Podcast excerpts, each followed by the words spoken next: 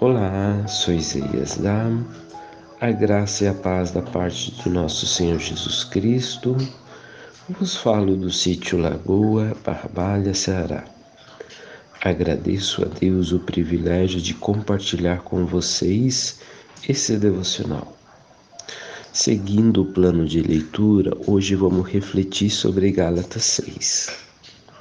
Irmãos, se alguém for surpreendido em algum pecado, vocês que são espirituais deverão restaurá-lo com mansidão. Ou seja, aquela famosa frase que a gente vira e mexe ouve: Você não tem nada a ver com a minha vida. As consequências dos meus erros são meus. As consequências das minhas vidas são minhas. Isso é uma mentira segundo o padrão bíblico.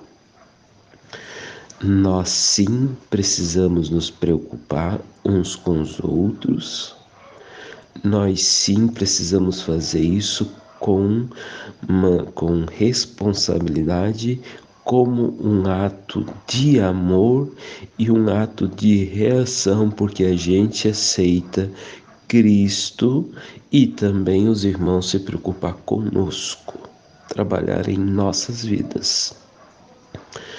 Se nós vermos ou se nós percebermos que alguma pessoa que com quem a gente se relaciona, com quem a gente se preocupa, está prestes a cometer um deslize, é nossa obrigação alertá-los das consequências desse deslize. Lutero diz que quando eu vejo alguém cometendo um ato ilícito e eu não falo nada para essa pessoa, eu estou sendo cúmplice na interpretação que ele faz dos Dez Mandamentos.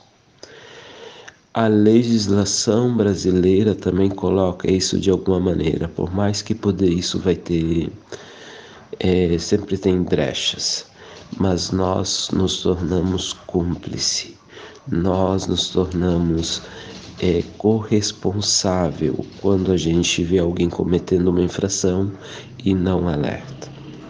Quando a gente pensa no ato é, dentro do contexto cristão, isso é ainda mais grave, porque a pessoa é, pode se afastar de Deus por um ato ilícito que ela cometeu. E se eu e você não alertarmos, é nossa responsabilidade.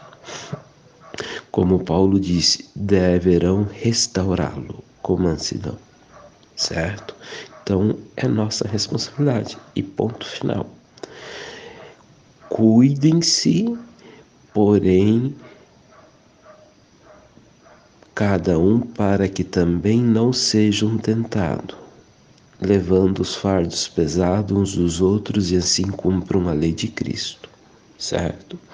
Então, quando a gente cuida de si e cuida dos outros, e os outros que estão ao nosso redor também fazem isso, a lei de Cristo não se torna um fardo pesado.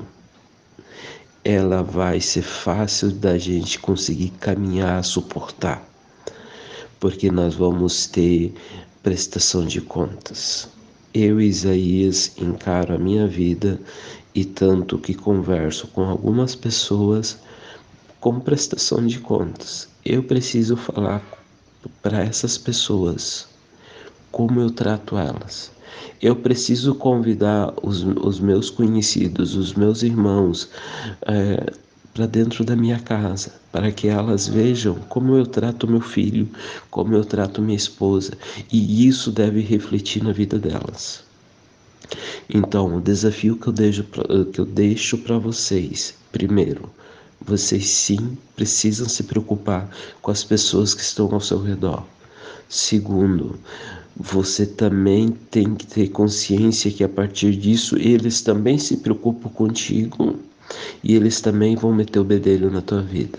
Terceiro e último, nós precisamos andarmos uns nas casas dos outros. Eu preciso trazer esses irmãos para dentro da minha casa, para eles verem como eu lido com as minhas situações, com, as, com os meus problemas, com a minha esposa, com meu filho, com meu dinheiro, com a minha história, eles precisam perceber isso. E eles só vão perceber isso quando eles estiverem se relacionando dentro da nossa casa. Que Deus os abençoe e que Deus conduza a vida de cada um de vocês. Forte abraço.